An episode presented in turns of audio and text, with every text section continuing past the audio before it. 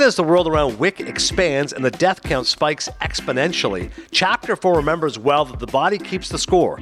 Reeves makes the weariness of this long anguished assassin more palpable than ever.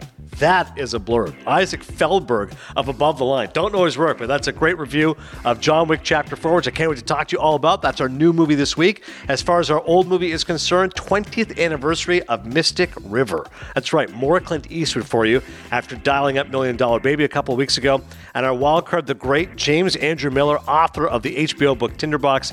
He wrote an outstanding column on Puck, P U C K, that's right, Puck.news, uh, about Succession. He literally ranked every single episode of Succession, and it was amazing. So I had to have Jim back on. We talked about that, talked about the new movie Air, uh, which he just saw, Ben Affleck, Matt Damon's film, which he says is tremendous, and uh, talked a little Eagles as well. Jim's a big Eagles guy. He was there at the Super Bowl with his son, so I made him laugh, made him cry. It was all that good stuff. Uh, as always, we appreciate all of you listening. Please go to Apple Podcasts, subscribe, rate, and review. Lots of good feedback to last week's episode and Lids in particular to show there's no grudge about my son, a kid's Raptors hat the other day. He wanted one, $31.99. Didn't go back to the same store though, Cote. I'm holding a grudge against the manager, but the store I have no issue with. I'm telling you, as much as I hear about our, our you reviewing these movies, people love story time with name. Maybe that's a spin-off podcast next. All right, maybe we'll be a spin-off podcast next. The good news is I'm going to have a new show here on MLB Network. We're doing the six. Me and Harold Reynolds, uh, two rejects from Baseball Tonight and from ESPN. Lou Baristelli does a great job with MLB Network PR. He's sending it out to everybody, right? You know, Andrew Marchand's posting it. Richard Deitch. He said, "Who can I send this to from the Le Batard show?" I said, "What?"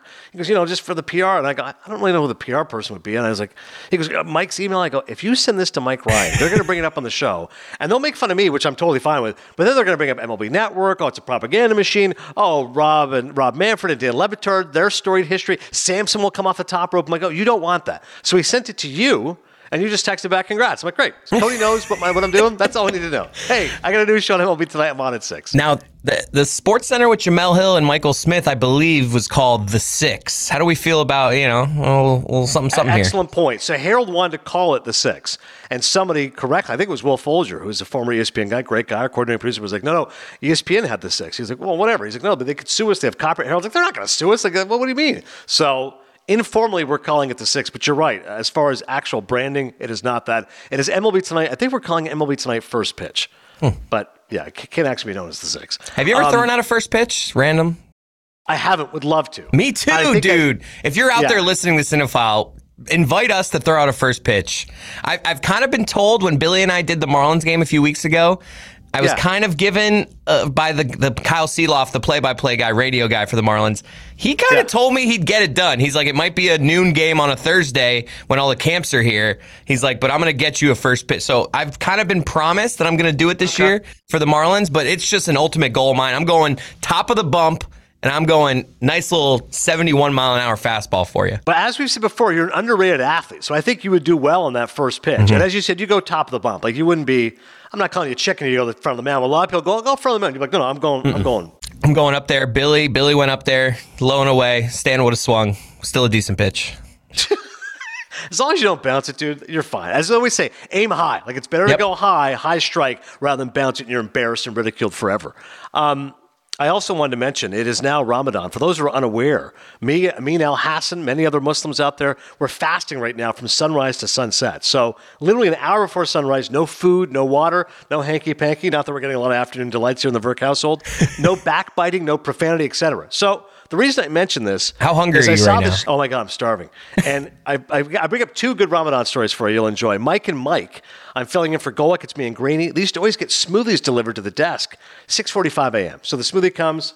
Greeny's drinking his. He looks at me. He's like, I'm like, oh, I'm good right now. I'm like, oh, I don't want to bring religion into the workplace. I'm going to make it awkward. Whatever. I'm like, oh, let's have it after. So I take it home that night. The next day, Linda Cohn, who I love, is filling in for me. And Greeny brings it up. He says something like, oh, yeah, Adnan is great. Linda goes, oh, I love him. He's awesome. He's like, yeah, he's kind of an odd guy. He's like, what do you mean? He goes, because we have smoothies out here and he wouldn't drink his smoothie. Like, he, he left it there for three hours. He went home. It's just the weirdest thing. I'm like, yeah.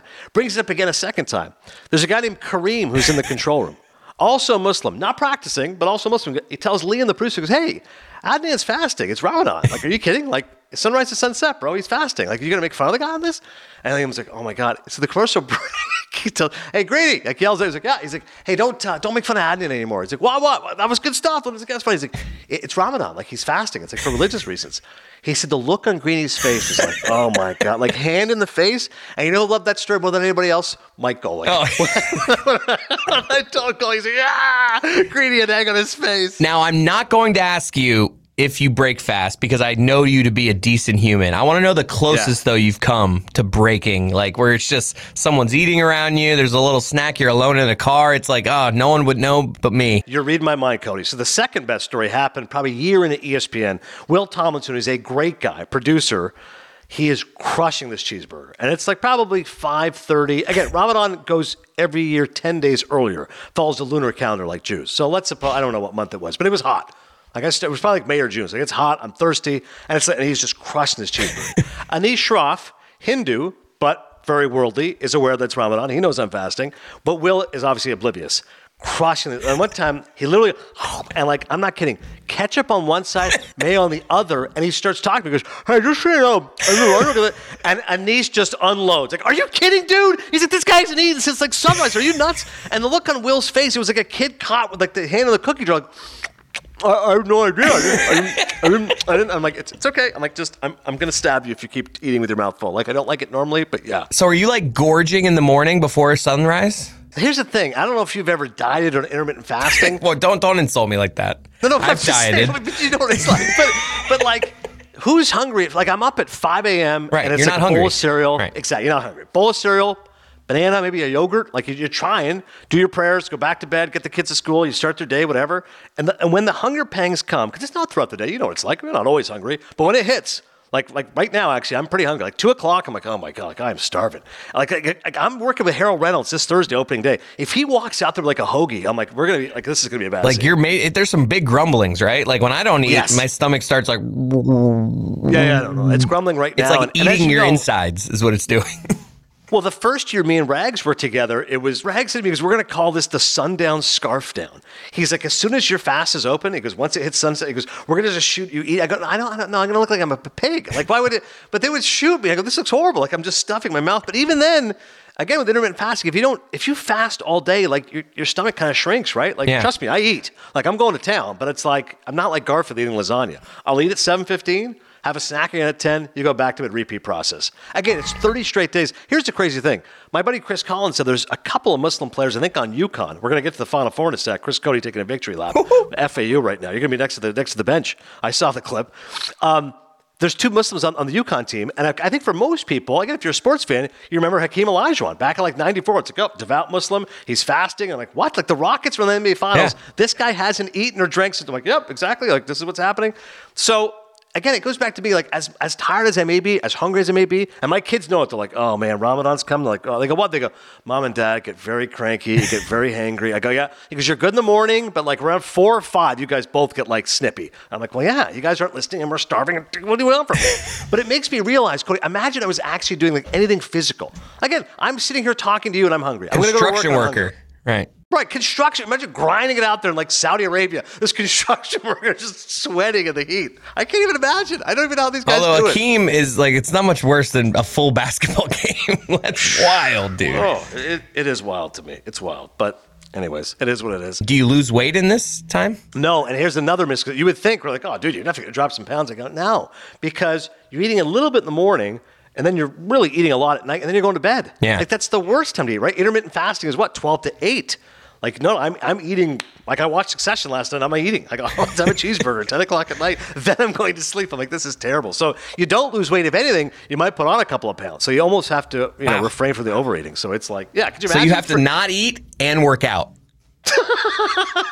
I'm fasting for 14 hours and I may put on weight, so I make sure I have to work out. Like the way to really do it is if you work out at like six o'clock, because then right after that, like whatever, 7:15 you can eat. But if you're like, it- it's just fraught with peril. Um, I don't know where I was going with this, but I did have this to say.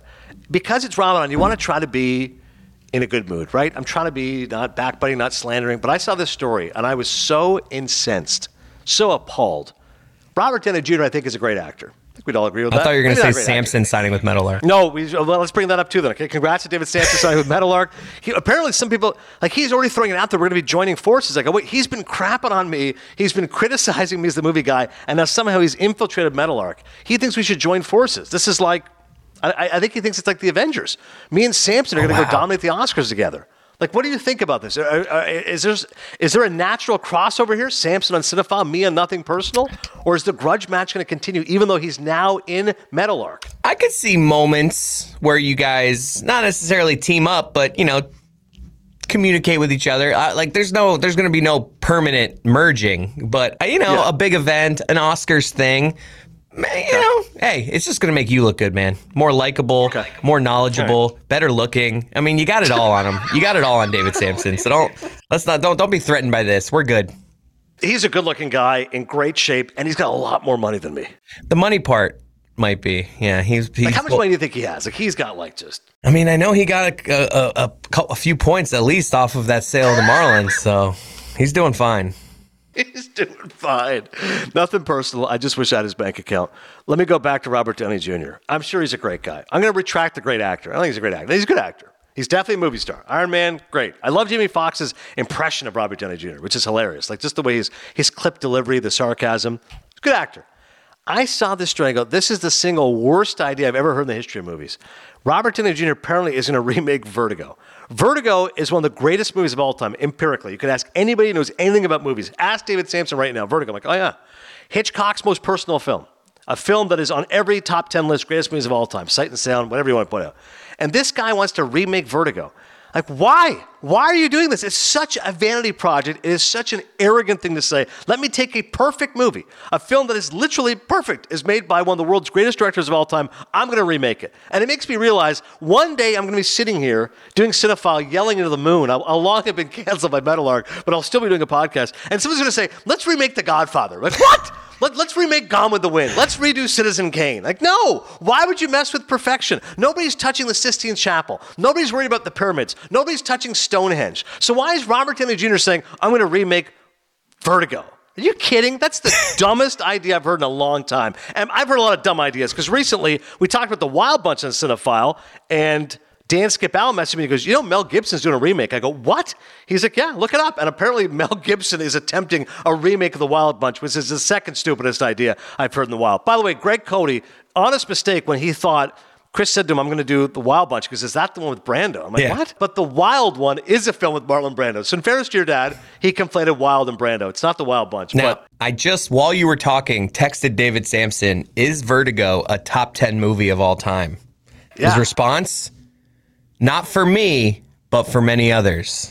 Yeah, that- okay. So Samson knows. That, that's a perfect answer. Not for me, but for many others. Right. Samson, I believe, has like a top 100 list that he, He updates, does, and like, he's always updating it. I- yeah, I don't have one of those. Somebody said to me, they go, "Do you have?" I go, "I don't have one." They go, "What?" I go, "I, I can tell you some of my favorite movies. I probably have a top 10 off the top of my head, but like, I don't know what number 47 is." Samson walks around like a number 40. He knows what number 72 is on his list. How the hell? Why would I do that? I have better things to do. I do like the game of like that number 100. You're always like, "Is this movie better than this?" So it's like I like the idea of it as an experiment, but it seems like it'd be really difficult to actually do.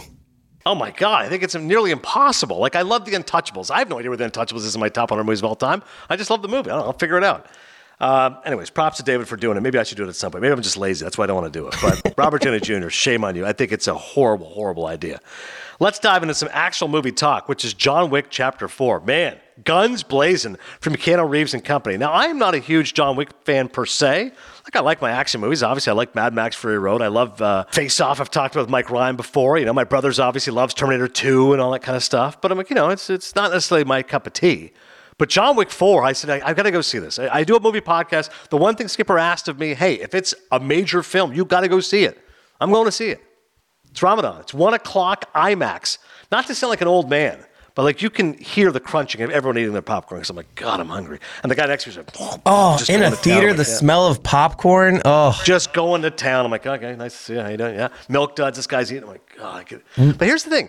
At, at sunset, I can get it. So I, I just have to think of that moment like, God, I'd love some milk duds. But at 7:12 tonight, I'm going to be eating sun. But at the same point, to your point, it is impacting me. And it's an IMAX movie. $16.94. Okay, it's an IMAX.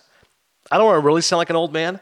Cote, it was so loud. When's the last time you saw a movie in IMAX? I'm like, holy crap! Like the first scene, like Keanu Reeves is punching, and I'm like, boom, boom, like just epic, epic noise. I'm like, oh my god, like I need to get earplugs. I'm an old man, like it's too loud. Like just like I like loud, I like big. I'm into it, but like turn it down just a little bit. Very, very loud. But after a while, your ears adjust. I may have suffered some bleeding to my ears, but Dude, it's a heck of a movie. John Wick uncovers a path of defeating the High Table. Before he can earn his freedom, Wick must face off against a new enemy with powerful alliances across the globe and forces that turn old friends into foes. One more thing before I get into the movie. I'm sure you, like me, like most of us, not crazy about trailers. Like, I like the concept of a trailer. If it's a movie I love, I love watching the trailer to like Million Dollar Baby. But generally speaking, when I go to a movie, I'm not there for the trailers. I want to watch the movie. So I know people like Russillo will show up purposely at the movie after the trailers have aired. Like, you just time it. You go, oh, it's probably about 10 minutes. Now, it used to be 10 minutes. If a movie started at 1.30, it'd say 10 minutes of trailers, 1.40 opening credits. It's gotten crazy, 15 minutes. right? It's gotten wild. This is now historic. Historic. 115 movie, Clifton Commons, here in New Jersey. You want to take a guess when the movie actually started? 145. 30 minutes. Bingo. I couldn't believe I'm like, what? Like first there was the Nicole Kidman crowd. Like that commercial's still going. Like I'm back in the theater. I've been here for three years. Like I've been the guy going the whole time. Nicole Kidman, welcome back to the theaters. Thank you. And the trailers were great. I mean, I can't wait to see Oppenheimer, Christopher Nolan's film, shot on IMAX cameras. I will be watching that on IMAX July 21st. Can't wait. Other trailers look good, but I'm like, I don't. 30 minutes. I'm like, wow. And the movie's two hours. It ended at 4:24. I was in there over three It's, hours. It's like, not the previews that are the annoying part. It's the Nicole Kidman thing. It's this stupid little AMC roller coaster that I have to ride on. Yes. That I'm I'm riding Yes. through raisinets and popcorn. Like get give me Right. the previews.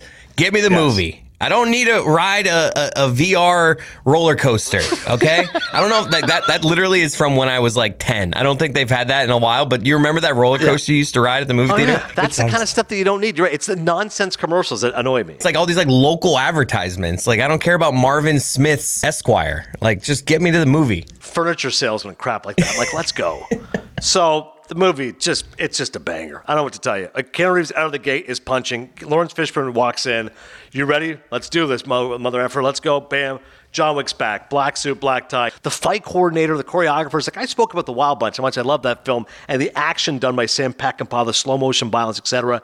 Like I just can't imagine how many conversations they've had, how many people they've killed. I haven't looked at the numbers. Somebody told me the over under I think was 97 and a half. And I'm like, it's going to be well over. Like I think he kills probably 300 people in this movie. Like it's just, and I'm ta- as you said, 25 minute action sequences. Like Yeah. I'm used to five minutes and then some dialogue. You know, hot dame comes in, whatever. Like no, this is like 25 minutes. He punches a guy, kicks a guy, kung fu move, shoots this guy in the head, shoots this guy. I'm like, it's just, it's so elaborate, but it's it's beautifully shot. Keanu Reeves is obviously an incredible action star. Like he makes it look so realistic. I don't know how many of his own stunts he's doing.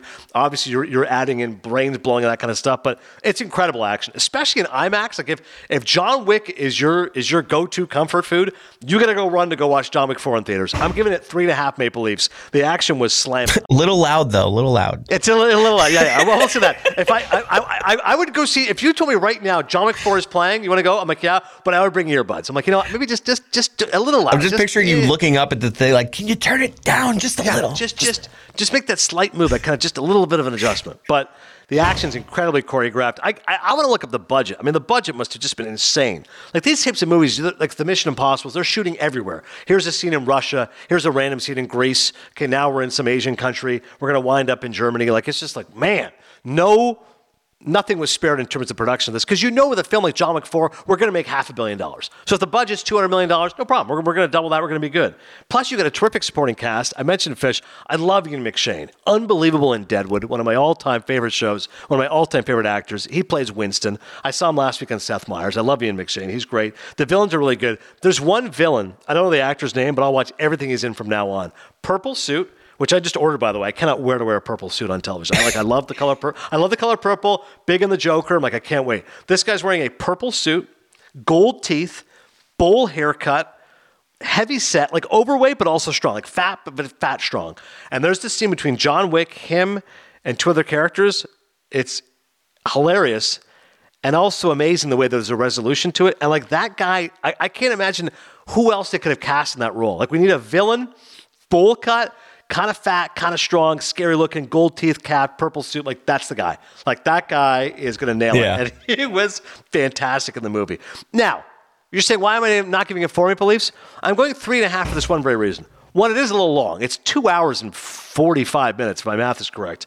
Plus, sometimes you have to stretch credulity so much, it's a little bit ridiculous. Like John Wick gets punched 20 times in the face, he gets stabbed, and yet pause, he's back at it again. I go, you, you have to show me a little bit of, like, even Bruce Willis would get beat up once in a while and die hard. I go, okay, I need a second. John Wick is just superhuman. Like, there, there's just nothing that can stop this guy. At times, I thought it stretched credulity a little bit. But again, I'm not here for believable sequences. I'm here to be entertained. If you want a premier action film, John Wick 4 is the movie to go. Why is it called Chapter Four and not just John Wick Four? I don't like this. Like Chapter One, Chapter Two. It's like you're not a book. You're a movie. It's a little look at me, Louie. It which is. I love that It's you guys use like- that expression. It's just like a little like, oh, we got you. We got you, John Wick. It's John Wick Four. It doesn't have to be Chapter Four. Like, it's, come on.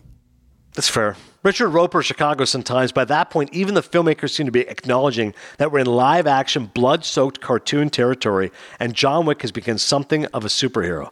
Gotta get one blurb. By the way, rave reviews. 95% Rotten Tomatoes, 96% audience. So it's not only critics, the audience loves it. James Berardinelli, you've had to find one blurb that got crapping on it. John Wick has lost his mojo. The aspect of this franchise that made it compulsively watchable for the first two installments has degraded during the last two. Come on, James. I, saw a clip on the internet, and this is a. I think this is a Keanu Reeves move. It's something he does mm. in almost every movie, where he likes to get videotaped of him helping the crew like move stuff. I saw Yeah, everyone says he's a great guy. Here's Yeah. Jo- here's Keanu Reeves helping the crew lift this set, and it's just like it's like I don't know.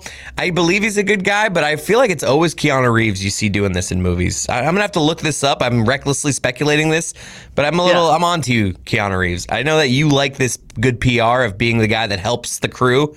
So I'm on to you. I'm not sure if you're as I'm gonna. I wish I could interview this crew because I'm not sure you're as good as you give off. You're right, though. He does have a reputation of being a great guy. Yeah, Everyone has said Keanu Reeves, super nice and I'm guy. skeptical. That's right. I love it. Chris Cote calling out Keanu Reeves. Before we get to Mystic River, I do want to congratulate you, FAU and the Miami Hurricanes in the Final Four. I mean, Mike Ryan just off the level obnoxiousness tonight. No shirt, high fiving you guys. And as Dan Lemaitre said to the FAU coach, I mean, the Cote family, FAU royalty. Oh, yeah. You should, if not on the bench, at least very close to the bench. Maybe even in the game. I'm such a fraud with this FAU team. I haven't watched them play a second before this tournament all season. And yet I will be in Houston wearing FAU stuff this weekend. Wow. UConn probably going to win. UConn is UConn's guys- the best team of like I think UConn's the best team left, but that's who Miami has to play. FAU has to play San Diego State, dude. I, how I don't know how we got here. This is wild. Like I I could not have imagined two weeks ago. Like if FAU and Miami played three weeks ago on a local station down here, it would have gotten nobody watching. And now it might be the national championship game. Yeah, I, someone said to me last night, they go, one of FAU and San Diego State's in the national title game. And I go, that is just mind blowing. Like, even to get to this point, it's amazing, but one of those teams is playing for the championship. Like, my, my wife doesn't follow this stuff. The other day, she said to me, uh, Is Duke in it? I go, No, they're gone. She's North Carolina? No. Syracuse? No. UCLA? No. Like, those are Michigan? Like, those Yeah. are, who's in it? I go, none of those teams. He goes, well, who, who's in it though? Like, I would know if I said Yankees, Dodgers, Mets. I one of those teams is in it. I go, no, all those teams are gone. We got the Aztecs. We got freaking FAU. This is why March Foul Madness is great. on the prowl. Foul out on the prowl. I love it. Greg Cote line. Uh, we'll get to Jim Miller in just a second, talking about Succession, which premiered last night. Jim wrote a great column ranking every single Succession episode. Of course, we'll we'll talk about season four once me and Chris have caught up. I couldn't remember though when I texted you. Are you a Succession guy? Not a Succession guy. I couldn't remember. I, I've, I've done one of my famous things where I've watched like two episodes of it, but I, I like it and I'm going to continue it, but I haven't like done the full deep dive yet. All right, fair enough. So you're not around to it yet. But let's do a little Mystic River. Have you seen Mystic River before? Yes. Okay, good. I was a Clint Eastwood. You're pretty good on last week. This boy's life. No, you had no idea. Uh, Wag the dog. No, my buddy Jason Roberts, by the way, loves Wag the dog. He's like, I'm glad you guys mentioned. I'm like, oh, are you kidding? That's a pageant. Um, I had to work on the De Niro accent too. It's more like this. It's more like, okay, hot shot. Hello, ladies. Nice to see you today. Like it's that. It's almost like a Ned Flanders that De Niro's doing. Anyways, at one point you are going to watch This Boy's Life 30th anniversary. Speaking of anniversaries, 20th anniversary of Mystic River. Just dark, deep down and dirty, but an amazing movie. Dennis Lehane wrote the script. We've had him previously on Cinephile. Um, I, he did Blackbird, and I remember I asked him about Mystic River. I asked him about that line, is that my daughter in there? When Sean Penn starts freaking out. He said, that actually was in the book. Um, but it's a great script by Dennis Lehane. If you haven't seen it, it's, uh, as I said, a pretty intense movie about child abuse and how one moment kind of impacts these guys' lives. But it's beautifully done by Clint Eastwood, and it's a powerhouse cast. The lives of three men who were childhood friends are shattered when one of has a family tragedy. It's directed by Clint. Lehane co wrote the script with Brian Helgeland. And you've got this.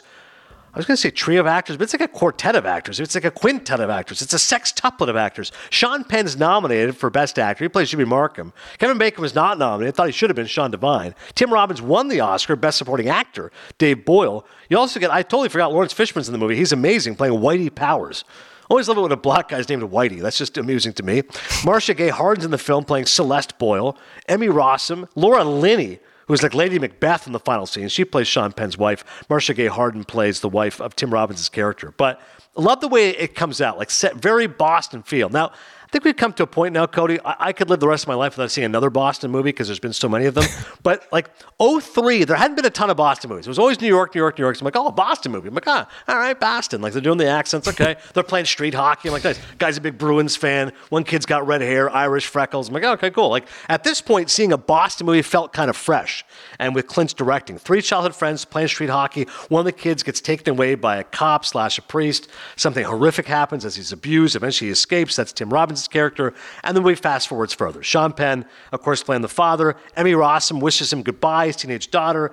Next thing you know, she ends up murdered. And Kevin Bacon is now the cop. They were once close. Now they're, they're childhood friends, as they say. They're no longer friends. Kevin Bacon has to investigate, and they l- are led to believe perhaps Tim Robbins was involved because he shows up one day, blood on his hand. His wife's like, Where's that from? Oh, this guy attacked me, blah, blah, blah. He's got a very flimsy story, and all of a sudden the story starts to circulate. But this to me is really an actor showcase. I mean, if you think Sean Penn isn't a great actor, you got to watch Mystic River. I mean, the way he goes through all the different emotions of a grieving father, uh, he's completely believable, though, as this like tough guy who's who's served time in the can, who's willing to do whatever it takes. He wants vengeance for his daughter. But it, it really is a triumph of casting. Like Bacon is so good as a straight arrow cop. He's got his own issues with his wife. His marriage is flawed. And Tim Robbins, as I said, Academy Award winner. He's so haunted playing this guy who is a victim of of child sexual abuse, and it's impacted him his whole life. He's now married. He's got a son, plays baseball with, but he's got his demons. And uh, I just thought the way the story unfolded was just masterfully done. And I wanted to watch because I just watched Million Dollar Baby again, so I watched Mystic River again. This really was Clint Eastwood, height of his directorial prowess. Very powerful film. I'm sure you haven't seen it in a while though. This is not like a feel good movie. People are cranking up Mystic River on a Friday night. No, it's a classic that I've seen a bunch throughout the years. Uh, Kevin Bacon, th- nobody plays that cop character more. Has he done it in a bunch of movies? Am I thinking Yeah. of Wild Things? Was he a cop? And not not a straight arrow Uh, cop, but yes, Wild Things. He was a cop. You're Yeah, right. I Uh, just with- like always mean, got him like walking in, investigate. Like he's got the build for like, yeah, I'm here to investigate. I'm here to. Yeah. We're gonna need to talk to you outside if we could for a few minutes. that movie. By the way, Wild Scene. Denise Richards and Neve Campbell and Matt Dillon. Which We've done Wild Things, I think, recently. We did it a few months back, I believe. no, no, we've never done Wild Things this stuff. Um, if you want to do Wild Things, we'll do Wild Things sometime. Wait a minute. We are you sure we didn't? Did I just watch that? Wild 'cause- Things Did I watch far. that a few months back just because I wanted to? Oh, okay. You just felt like a rewatch of Wild Things. Coming soon to Cinephile, we're definitely getting in Wild Things because trust me, that's an, an entertaining movie. And you're right, Kevin Bacon plays that cop character great. Yeah. But how about Sean Penn? I mean, that Oh, scene yeah. where he finds his daughter. That is honestly when I think of Sean Penn, like this is I think that's what I think of. This role, like for me, it's just great. Just quintessential Sean Penn. That's a good way of putting it. Quintessential Sean Penn. I love this blurb you found. Nev Pierce of BBC.com. It's Penn's heavy lidded, dead behind the eyes turn that overshadows all, carrying the weight, pain, and misery of the world and the picture. Jonathan Rosenbaum, Chicago Reader, too depressing to fill audiences with delight, but it does seem to validate questionable attitudes, especially an indifference to the suffering of innocent people and a willingness to shoot first and ask questions later. No kidding. And Bill Miller of uh, Arizona Republic works as a straight up detective story, and the acting is often breathtaking. Whole cast is amazing. If you haven't seen Mystic River in a while, it's before I think too many Boston movies became ubiquitous. At that time, it felt fresh, it felt different, and it's just it's amazing drama carried by powerhouse performances. How about Marcia Gay Harden? Like she gives up Tim Robbins. Like it's horrible. Like she she tells Sean Penn, he's like, "Do you think that he killed my daughter?" And she starts crying and says, "Yes." I'm like, "Oh my, you served up your husband on a platter, the platter." And when Penn like attacks Tim Robbins, he's like, just say you did it. Say you did it, and I'll spare you your life. And he's telling him, no, I didn't do it, Jimmy. I did not kill your daughter. And he didn't. But by the way, we see what actually happened. And he still kills the guy anyways. And Laura Linney's like, hey, don't worry. Like you're, you're the type of man that will always protect your children. You will be that man to protect your family. I'm like, oh my God, you sick people. There's Boston for you in a nutshell. Mystic River. For Maple Leafs, it is a tremendous film. Also tremendous, our friend James Andrew Miller. He's next, talking succession, air, and a little bit on the Philadelphia Eagles.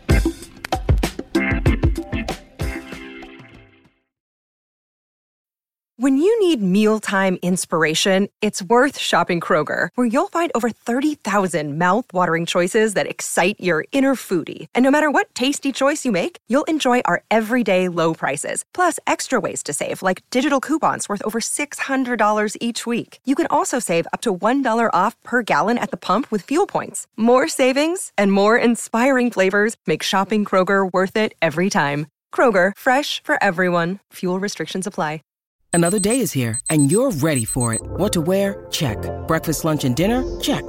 Planning for what's next and how to save for it? That's where Bank of America can help. For your financial to-dos, Bank of America has experts ready to help get you closer to your goals. Get started at one of our local financial centers or 24-7 in our mobile banking app. Find a location near you at bankofamerica.com slash talk to us. What would you like the power to do?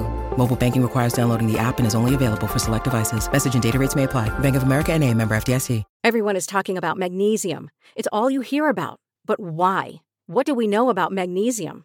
Well, magnesium is the number one mineral that 75% of Americans are deficient in. If you are a woman over 35, magnesium will help you rediscover balance, energy, and vitality. Magnesium supports more than 300 enzymatic reactions in your body, including those involved in hormonal balance. From functional medicine doctors to mental well being and female hormone experts, we all know that magnesium is the one mineral to improve all aspects of well being and health. But which one? Magnesium Breakthrough from Bioptimizers, the trusted choice recommended by leading experts with seven best absorbed forms of magnesium to ensure your body receives the support it needs for overall well being. Go to bioptimizers.com slash balance today and use code BALANCE10 for 10% off. Support your journey to wellness at B-I-O-P-T-I-M-I-Z-E-R-S dot com forward slash balance. Magnesium Breakthrough from Bioptimizers, your foundation to optimal health and vitality.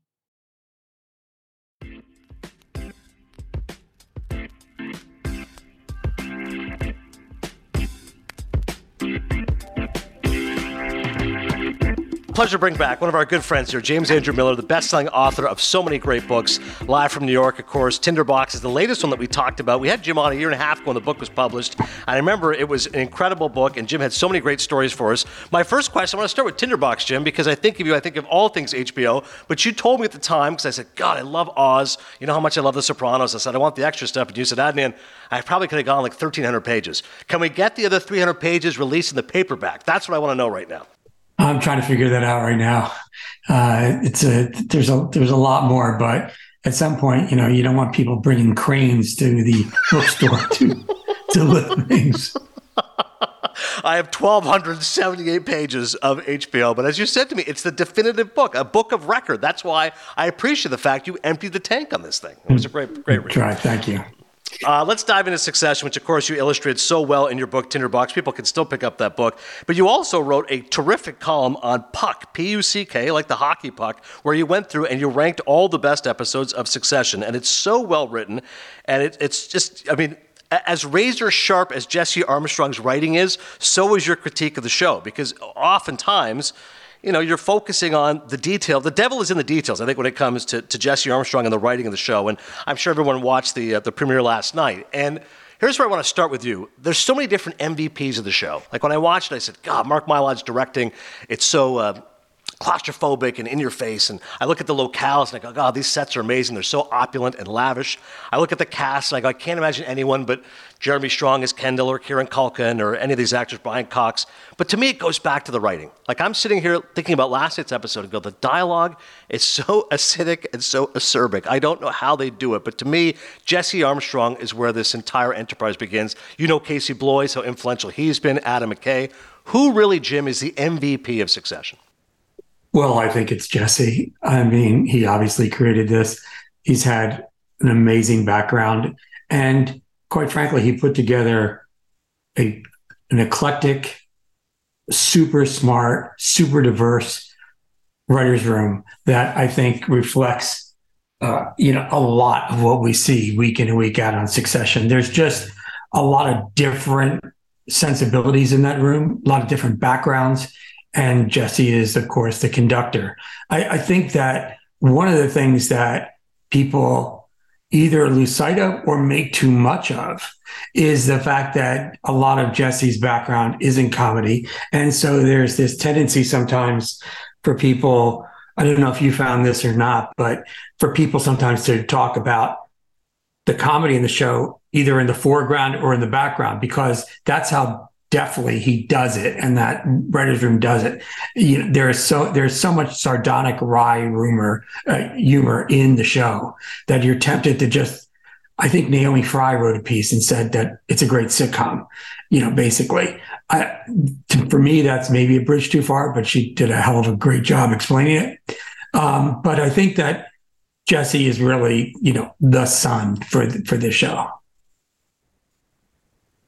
there's so many great. Again, I want everyone to check out the column. It's on Puck, P-U-C-K dot news. But this is hysterical. But you talked about specifically Greg and Tom's relationship. This was like uh, number 23 you ranked one of the episodes, and you said more enjoyable. Greg's awkward charm gets so mouth-watering. Tom can't help but finally confess, "I'd castrate you and marry you in a heartbeat." Glad that's settled.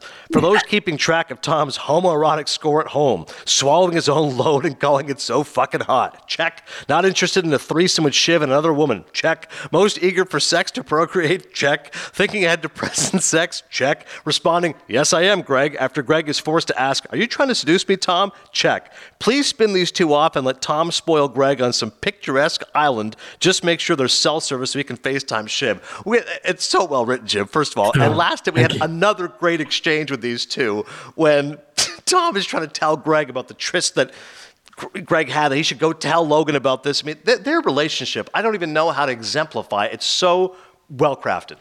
It is. And, you know, the funny thing is that it shows how, I mean, Matthew Macfadyen, I don't know, for people who saw Pride and Prejudice and others, uh, he's so talented. And when you realize that he is swinging sometimes 180 degrees between these delicate heartbreaking moments with Shiv. I mean, because she just abuses the shit out of him in the first three seasons and says things that are just, I mean, I would have been gone in a nanosecond if anybody said any of these things. And he's hanging around for it. I don't care how much money your old man has. And, uh, and then he's completely different character and able to be a different human being with um, with Greg. And so I don't know. I just I thought that this the sexual dynamic between the two of them, uh, there was I just it's ridiculous. In fact, the last the last episode of season two when they're on the boat yeah. and uh, you know everybody is they're, they're going to put a head on a spike. Well, it starts with them talking Shiv and Tom talking about a threesome, and and I'm thinking to myself, I think this is going to be a comedy set piece if this happens. That to me is totally contrary to everything we know about Tom's fucked up sexuality. And sure enough, the guy weasels out on a threesome. On a, your wife is giving it to you, and he weaseled out on it. I thought, yep, that, yep, more confirmation. There we go. it's so funny. Um, I love the point you made in your column that The Sopranos found their footing that episode five, college. Famously, Tony and Meadow going looking at colleges. He sees somebody that was a rat. And very much in succession, they found that footing in that episode five and that unforgettable scene where Jeremy Strong Kendall's like racing through the streets. They're trying to overthrow Logan. And you see Kieran Culkin put his arm up. And one of the great lines Logan says, You best be smelling your fucking armpit. Like, there's no way you're going against me, kid. Yeah. It took a few episodes to find their footing. But Jim, once they found it, I feel like they haven't looked back. Even you wrote episode season three, there was some whispers that, hey, has this show gone from A plus to B plus? It's like, wait till the ending. Succession is one of those shows that really rides that crescendo, and by the finale, I mean, they really know how to stick the landing. I can't think of any better than any other show. Yeah, I think that the people who have a problem with Succession feel like it doesn't move a lot.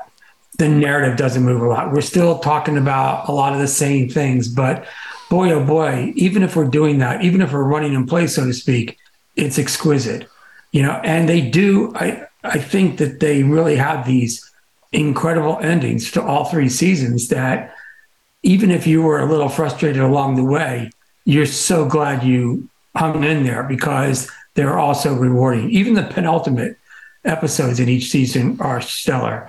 And look, I mean, one of the things that's kind of artificial about ranking episodes, I mean, there are 29 episodes before last night. And as soon as I said yes to writing it, I thought, oh shit, that means that I have to put something as 29. And it's not like, you know, right. it, it's it's not like 29 was an awful episode and no one knew what they were doing or whatever. Right. Um, you know, so there is an artificial construct just at the beginning, but it was it was a lot of fun to do, and I, and I loved hearing from people who you know basically had their own thoughts or agreed or whatever. It was it was that was it was a lot of fun. Now, what your piece does is it illuminates the greatness that's already present and allows you to see different shades to it. For example, you said this is a family, even Eugene O'Neill might say, suffers a tad too much. Like everybody has this profound pain with them at all times. Yeah. And, you know, the funny thing is, though, that, I mean, look, you can't say enough about Brian Cox in this role and mm-hmm. also about the way that Jesse and the writer's room created Logan. I personally, the powerful duality that exists in every single episode, and where I really do believe that Logan loves his kids. In fact, I I would argue that given some of the stuff that these kids do, I mean, early and often, a lot of fathers would just vote them off the island. I mean, like it, it is just ridiculous. And I, I think that for for Brian Cox to manage that, it, it has been brilliant, just brilliant.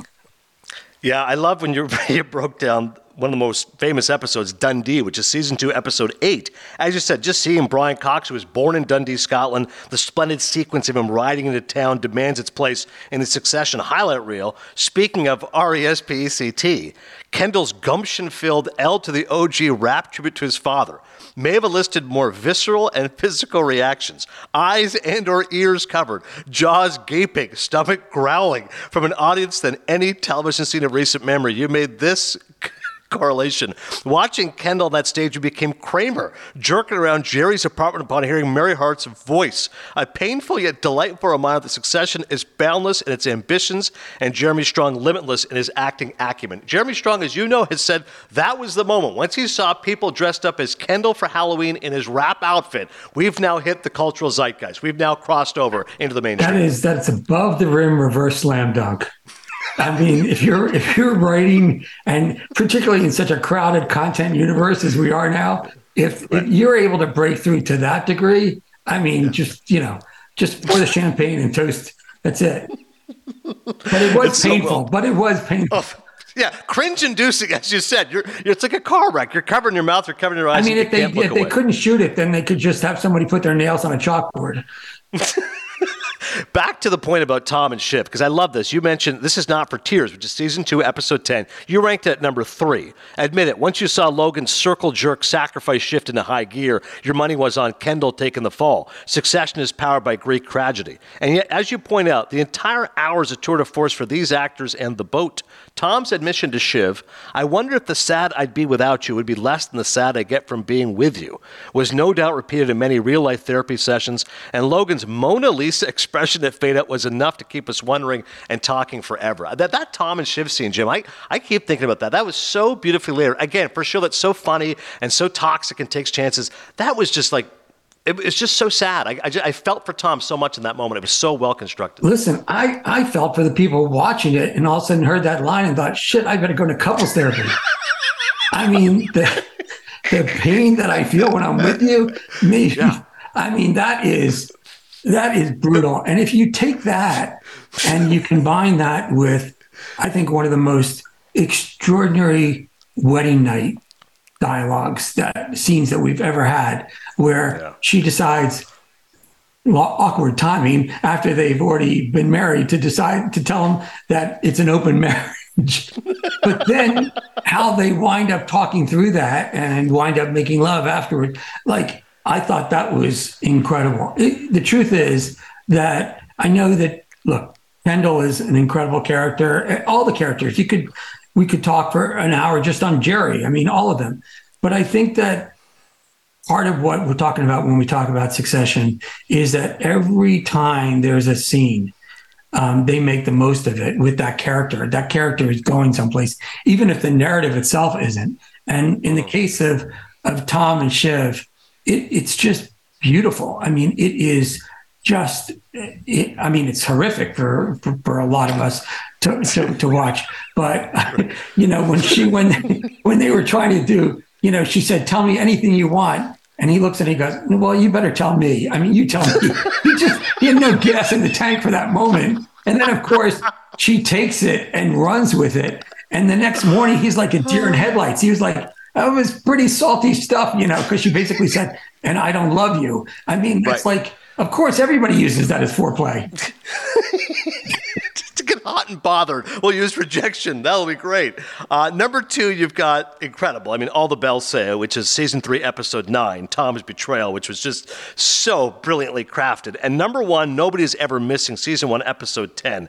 As you said, Kendall's own private Chappaquiddick, which ingeniously builds to a hug between Logan and Kendall, the likes of which we haven't seen since Michael Corleone embraced Fredo after their mother died. That's what I wanted to get to you with.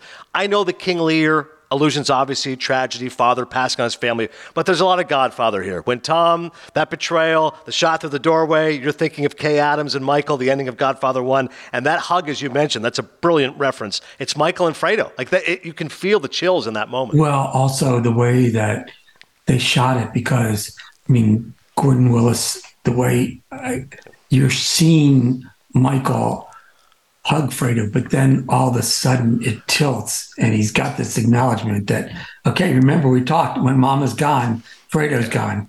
And it's just, I, I mean, it's just beautiful. It's beautiful. Uh, have you seen all of this season of Succession? I don't know if you got an advance no, copy no, no, no, no, not the whole. No, all right. no, not the whole. You're, you're being. No, I, I, being, I think the most that they've given out is maybe somebody hasn't, um, but yeah. no, it's four four episodes. I love the fact they're ending it now, right? Go out on a high rather than leave them wanting more rather than playing out the last stretch like Willie Mays' final season. Like, I, I think it's so. HBO should be lauded more than anything. I, am sure you could speak to this. I'm sure Casey Bloys was like, what does it take? We'll give you a, a, a, carload, truckload full of money to keep this thing going. It's the best show on television, Emmy Award winner. For HBO to tell Jesse whatever you want to do and for him to step away now, I, I think it's so commendable. Yeah, look, I think HBO, again, this is part of its value proposition with creators, right? Because they do, they are so uh, hospitable, for lack of a better friend. But this is this happened with Game of Thrones, obviously. You know, Richard Plepler was, you know, got knee pads and begged for, you know, another season, another episode, another three seasons, another whatever. And, uh, you know, the guys weren't having it. I think that um, it's better to you, you don't want to put a creator in a writer's room through another season. Nobody's going to do that for money. I mean, these guys are making enough money, or these men and women are, um, and you just hope that they have maybe a finale like Six Feet Under in them, um, or I would add The Sopranos. Uh, yes. Not Game of Thrones, but um, uh, you know, I think that now we now we become now we pull out from Succession and and we now talk as we're watching these episodes about where Succession winds up in in the kind of HBO Hall of Fame because how they navigate this last season is going to be, uh, I think, really important in terms of its legacy, obviously. And uh, you know, uh, look, I don't I don't know many people who thought that season three was the best season of Succession, but I think it's off to a re- really strong start in season four. And you just because we love the show, we're rooting for it and we want it to be the the best that it can be. Jesse has said that toward sometime in season two, he started to think about how it all came together. Like David Chase, who had him in his mind early on a thought about how Sopranos could end, and um, so it's not going to be something that's capricious or you know that was rushed out. So you know can't can't wait. Couple more on Succession, then we'll, we'll pivot to Air, which you have seen the new Ben Affleck, Matt Damon film. I'm going to go see it this Thursday, which is actually on opening day.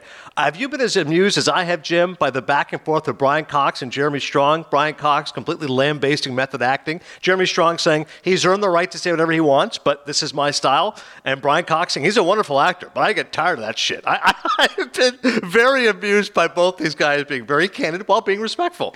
Yeah, I was lucky enough to interview both of them for the book. Um, they're both uh, they're both very very convincing when they talk about their own processes, but suffices to say it's oil and water for the two of them, which by the way, I think makes sense. It's great. I'm glad they're talking like that. Somehow it makes everything that going on the screen even more real. Right. Like, you know what I, I mean? I, like if, if they were like hugging it out and saying, oh yeah, we, you know, we, we go together like, uh, you know, like two fish in a pot. It's, that's, it doesn't make sense. I mean, Jeremy has been known back, and even back, going back to Yale to have a certain kind of approach to it. I think he's married to a shrink. And, uh, so you got that going for you, which is nice. exactly. Great reference to Caddyshack. Um, this popped in my head, and then we're going to get to air. But I was watching John Wick 4, and I'm watching Ian McShane, and he's such a great actor, Jim, but I can never get Al Swearingen out of my head. And I was saying to a friend of mine, I said, you know, that is a top five HBO character. But Deadwood, as much as I loved it, I know you appreciated the great writing of David Milch, that show isn't viewed at the same tier as The Sopranos or Six Feet Under or a Mad Men or a Breaking Bad. But McShane's work as Swearingen, to me, like that is a Hall of Fame character, and the writing, it's so it's so unmistakably David Milch, which is to say he's mixing the profane and the poetic. Like sometimes you look at an actor, you go, I can't, I can't escape that role. As good as an actor is, I'm telling you, Ian McShane, I don't know how much Deadwood you rewatched while writing the book, but Al Swearingen to me is an all-time character and an all-time performance. Yeah, I mean, it was incredible performance. And David Milch is, I mean, he is the varsity man. He is just so good, uh, even on things that didn't wind up being successful. You could you can see his brilliance. The, the problem with Deadwood was that it had this kind of truncated ending. Um, there was not a lot of great communication going on, and I think fans were burned. But character-wise, t- just just terrific, and one of the certainly one of the great characters to come out of HBO. Yeah. Air is in theaters next Friday. Ben Affleck, Matt Damon reuniting. I'm hearing lots of buzz around Chris Tucker, Viola Davis, Jason Bateman. I'm hoping to get Marlon Wayans here in Cinephile. You've seen it, Jim. What did you think? I think, uh, well, I, I made, I tweeted, I said, no offense, but I wish Ben hadn't done Batman and had directed a couple more movies instead during those years because he is a great director, and you're reminded of it in there. I mean, Argo, obviously, but The Town is one of my favorites, and and there every performance in this movie is just stellar. Every performance. It, it's funny because you know he went and talked to Michael Jordan. I guess they spent an afternoon together, and to get his blessing. And Ben was clear about the fact that he wasn't going to do it if Michael didn't want to do it. And thank God Michael Jordan is as uh, as smart as he is because he he said to Ben, "Well, there's only one person to play my mom, which is Viola Davis," and uh, and which made it easy for Ben, right? Because he doesn't have to go to Viola Davis and say, "Listen, I'd like you in this movie." He would say, "Michael Jordan wants you in this movie." Yeah. I, parentheses. I dare you to say no. Um, right. You know, but she is. Uh, she is beyond compelling. She is brilliant in this movie. And Matt Damon, I, look, it's weird to think because it's only March. Uh, it will be April when it's officially out, but there's going to be a bunch of nominations for this movie, without a doubt. Matt Damon's going to get a nomination. This movie's going to get nominated. Uh, you know, and it's it does a great job of capturing like the verisimilitude of the 80s. It's infused right from the beginning and you're sucked into that time and you yeah it's just it's really smart and ben plays phil knight and it's not it's not a one dimensional kind of take on him he's a complicated guy i was really curious to see how they were going to do that um, and i think that uh, all the characters. I mean, everybody, performances. Uh, it, it's just a hell of a movie. I hate saying, I hate being so nice about something, but um, no, it really, it's really, it's it's it's it's a great achievement you can't wield your, your scathing sword right now as a critic. You just you actually were enraptured by the movie, and I like the point you made about the nominations because I'm like you. I'll see a film and go, "Well, it was really well done, but it's too early in the Oscar season. It's got to come out in September, October." But now everything ever all at once that changed things. Like that was a late March, April release, and it won everything. So now you can watch a movie and go, "Yeah, that's going to get nominated." I can see that film having some legs. I mean, not that the definition of a, of success is how something does at the Oscars. I just mean right. though that the yeah. the caliber of the performances I mean, Chris Tucker, it's so good to see him again. And some of the lines, I, I just, his pacing, the staccato uh, approach. There, there were moments in Silver Linings Playbook when uh, Chris Tucker was was with Bradley Cooper. You just, it was just so real. It just doesn't feel like a script. It doesn't feel like a set. He's just yeah. so unbelievably. Um, uh, he he just captures you right away, and he does it again in this movie. I can't wait to see it air. I'm going to be checking it out this Thursday again. It's in theaters April 5th. Last one, since Jim brought up Silver Linings Playbook, for those who are not aware, he and I are both ardent Philadelphia Eagles fans. He was there with his beloved son at the Super Bowl in Arizona. You know, Ryan Russillo was talking about it, Jimmy. He goes, "Well, at least you got one." I said, "Yeah, but like I want more. Like, like, like this was quite possibly the greatest Eagles team we've ever seen. We had a ten point lead at the half." He said, "Yeah, but Mahomes did Mahomes things." I said, "Yeah, but it's still painful. Like it's painful to me. It's painful to you. What was it like for you being at the stadium and seeing our guys unfortunately fall?" I, I don't remember uh, telling you that you could bring me to tears in the. In the no, look. I mean, the truth is that Andy Reid had a better halftime than Rihanna.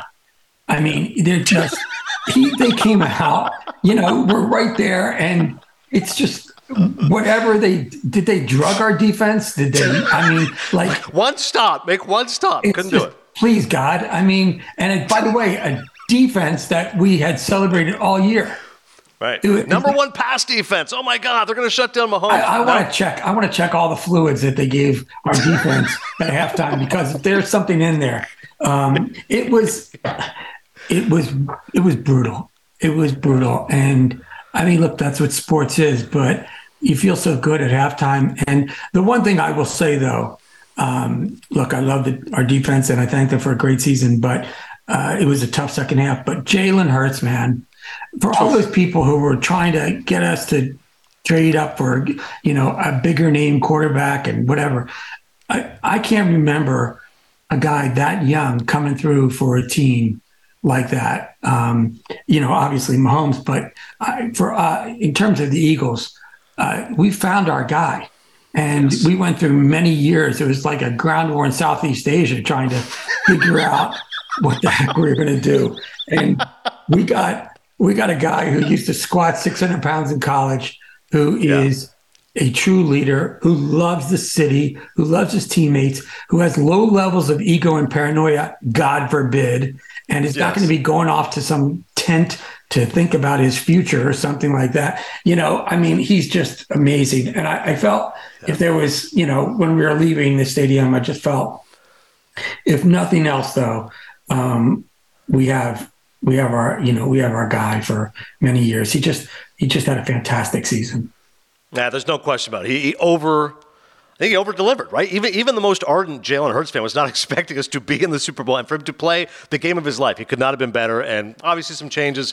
We lost our safeties, lost our linebackers, but I, I think Howie Roseman will try to get things done. Let's be honest, NFC is not a very strong conference. Aaron Rodgers is going to be with the Jets soon, so I still like our chances coming out of the NFC East and beyond. Uh, James Andrew Miller, he's the best. Uh, as always, you can check out his books, Tinderbox, which was his outstanding book in HBO. The paperback he's working on, we'll make that up to uh, 1,200, 250 pages if we can. Those guys have all the fun. His work out of ESPN, live from New York on SNL, of course, CAA. Jim, I feel like I should get more Sopranos work out of you. Every time I see you, I want a Sopranos story. But uh, I appreciate the insight. Keeps giving. Sopranos is the best.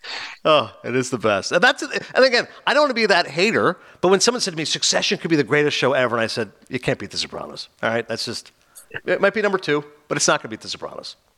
Well, uh, yeah, yeah, yeah. That's just. How about those Knicks? No, uh, I don't. I I don't know about greatest show ever, but um, it's certainly they certainly have delivered for HBO and for us. Yeah, no question. Great to see you, Jim. Hey, thanks so much for having me. All right, thank you so much once again to Jim, to Chris, Cote, the entire crew. Cote had a busy day today. We had some call-outs today on the Le Batard show. Like you were scrambling today, right? Everything okay? I'm in. The, I was in the the EP seat, you know, with uh, Mike being out of town this week. Well, he came in just for the local hour on Monday, just Yes, because he wanted shirtless. to get excited. But he's gone the rest of the week. So yeah, man, we're just we like to you know musical chairs here. We- We like to a little fire drill, make sure everybody can handle all the seats. But you know, they, they act like that's a big seat. I got this. They, they can't phase me. I mean, maybe I pushed the, the wrong button a couple times, but that ends up being a funnier segment. You know, I mean, it's one of those things. I'm like the Stugotz. Even when I make mistakes, it ends up being funny. So it's like I can't lose. Exactly. If I do a good job, I'm supposed to do a good job. If I screw up, well, I'm supposed to screw up. So I win either way. The only time I lose is when I just don't watch movies on this podcast. Yeah. That happens sometimes, but that's also part of your charm. Everyone's like, that's kind of a shtick, right? He doesn't know the movies. I'm like, yeah. What a kind of stick I have. It's just nope, I haven't seen it. And, and happy trails to our buddy Chris Wittyngham, who, who tweeted out he's going to be stepping back from his role. I texted him. I said, "What does this mean?" He said, "I'm going to be doing more play-by-play stuff." So he won't be on the show as frequently. Am I saying that correctly? Yeah, he'll still be around. He'll probably pop up on mystery crates and stuff. We can get him on here if we ever want him. But it's just he just you know, it's his goal in life is to be, you know, Bob Costas of soccer. So he just wanted to focus on that and he realized that oh, doing two of these jobs at once is hard. Yeah, exactly. Two full-time jobs, not great. We love Whitty. He's a he's a passionate uh, follower of Cinephile. We'll have him on the podcast. Remember, we had him on talking James Bond, I believe, last year. So we'll we'll have Whitty at some point. Uh, thank you so much, everybody, for listening. Once again, Apple Podcast, subscribe, rate, and review. Opening day, Major League Baseball. I'll see you at six on Thursday, and until then, I'll see you at the movies.